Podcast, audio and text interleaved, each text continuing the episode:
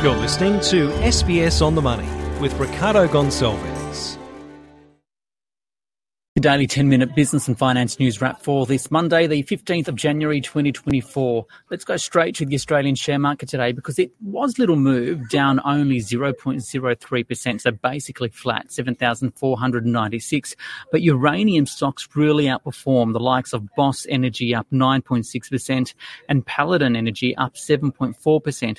For all of that and for his take on the day's market action, I spoke with David Berthon Jones, the Joint Chief Investment Officer at Aequitas. David, first of all, what's driving the market today? Well, today is relatively quiet. The uh, the US is closed for Monday. It's a long weekend over there. And even here in Australia, there's a lot of market participants that are still away. So there's not a lot of new news for markets to react to at the moment, not until later in the week when we get the Aussie employment numbers. They should be market moving. But over the weekend, the Taiwanese election, it came and went without much drama. The CPI print in the US late last week was fairly well behaved. And so I think markets are essentially just treading water in line with the soft landing narrative that we've had in play for, for quite some time now.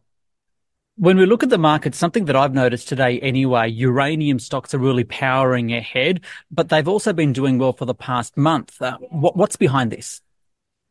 Every few years or so, the market gets very excited about nuclear power, specifically nuclear as a growing share of the energy production mix. Now, I've been in this game for almost 20 years now, and I think this is at least the fifth such cycle of enthusiasm that I've seen.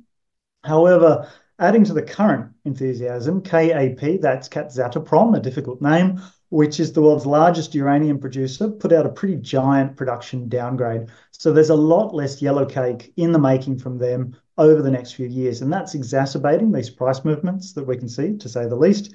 And the uranium price, as you note, it has indeed gone more or less vertical over the last few months. Okay, so that's uranium. I'm keen for your take on the retail space as well, because over the weekend in the UK, Burberry, the um the luxury product maker, issued a profit warning. So there seems to be concern about that top end of the of the of the market. But at the same time, here, if we compare retailers like Super Retail Group, posted its best ever first half sales. JB Hi-Fi also doing quite well. What's your take on this kind of divergence in a rising interest rate environment? Yes, you're, you're right. The luxury goods producers have been on the nose.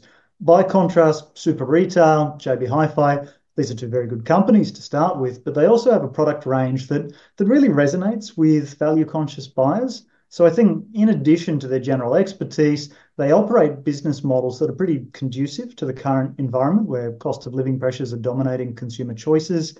I think, generally speaking, that the rate cycle will weigh on the consumer sector more broadly, and that we can expect, I think, the December retail sales number from the ABS to be quite a large negative number. So those two companies aside, I think conditions will prove quite challenging for the retail stocks as those rate hikes continue to bite. Speaking of rate hikes, what's the market's latest view on the direction of interest rates and, and I guess more specifically, the speed at which they may start to fall both in the US and here in Australia? Yes. So the market is pricing cuts, although nowhere near as much as the US. We here in Oz are, are closer to 75 basis points worth of cuts that are priced in, and that's starting six or so months from now relative to the US, where they are looking at over 150 basis points worth of cuts starting in all likelihood from May, from May onwards. Now, our economy is at a slightly different stage to our American friends, and hence there's a somewhat different path for the term structure of interest rates. But the eventual direction for both is down and down by quite quite a bit in terms of interest rates.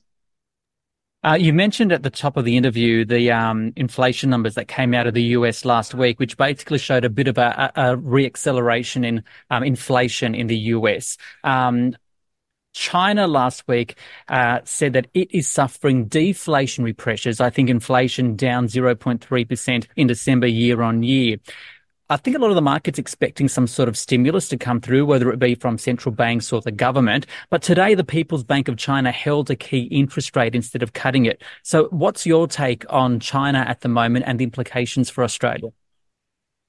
Gosh, I, I must ensure I remain succinct here while trying to squeeze in the answer. It is a bit of a mouthful. So, normally, weak demand means that you cut rates to try and stimulate demand, to try and reinflate demand In China, the way that their economy is configured, it's almost the other way around, the opposite, the inverse of what we're used to. So China directs a lot of capital toward manufacturing and toward infrastructure. Now, those are supply side measures, and they're funded through keeping the household share of income low, funded through keeping wages share low. And that's resulting in this systemic, weaker, pervasive inflation that they're experiencing.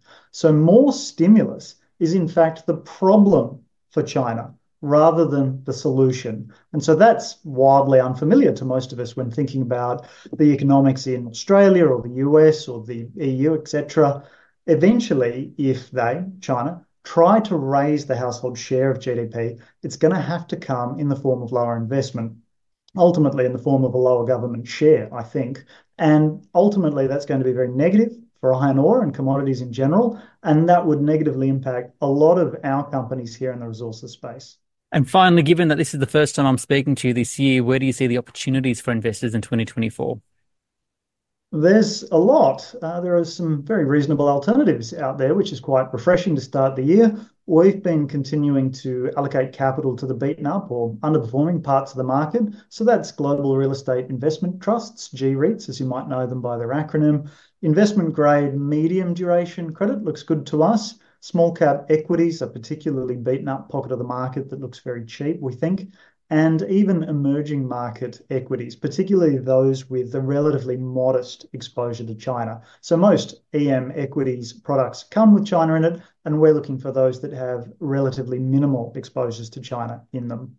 We also think that Europe will look very interesting as they slide into recession. The entire region is quite cheap on a valuation basis, and if it continues to get cheaper, we think that that will be a, a particularly compelling opportunity for those with a longer time horizon and for those that can tolerate a bit of risk, a bit of volatility.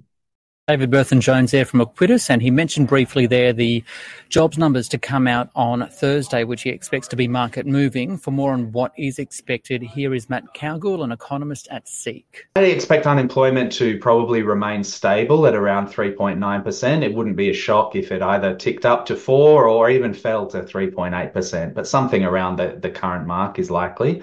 I do expect to see further signs of, of a slowdown, though, in these jobs numbers. So, um, full-time employment we've seen has lagged behind part-time employment in recent months. I expect that to continue in the December data. I expect there to be other signs of softening, including a rise in youth unemployment, which we have seen in recent months as well.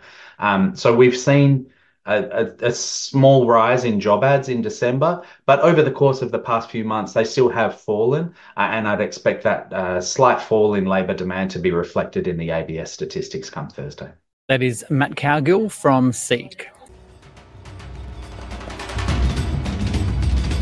This SBS On the Money podcast is provided for informational purposes only. The content on this podcast should not be understood as constituting advice or a recommendation. It is not personal advice and does not consider your personal circumstances or objectives. You should contact a licensed professional before making any financial decision.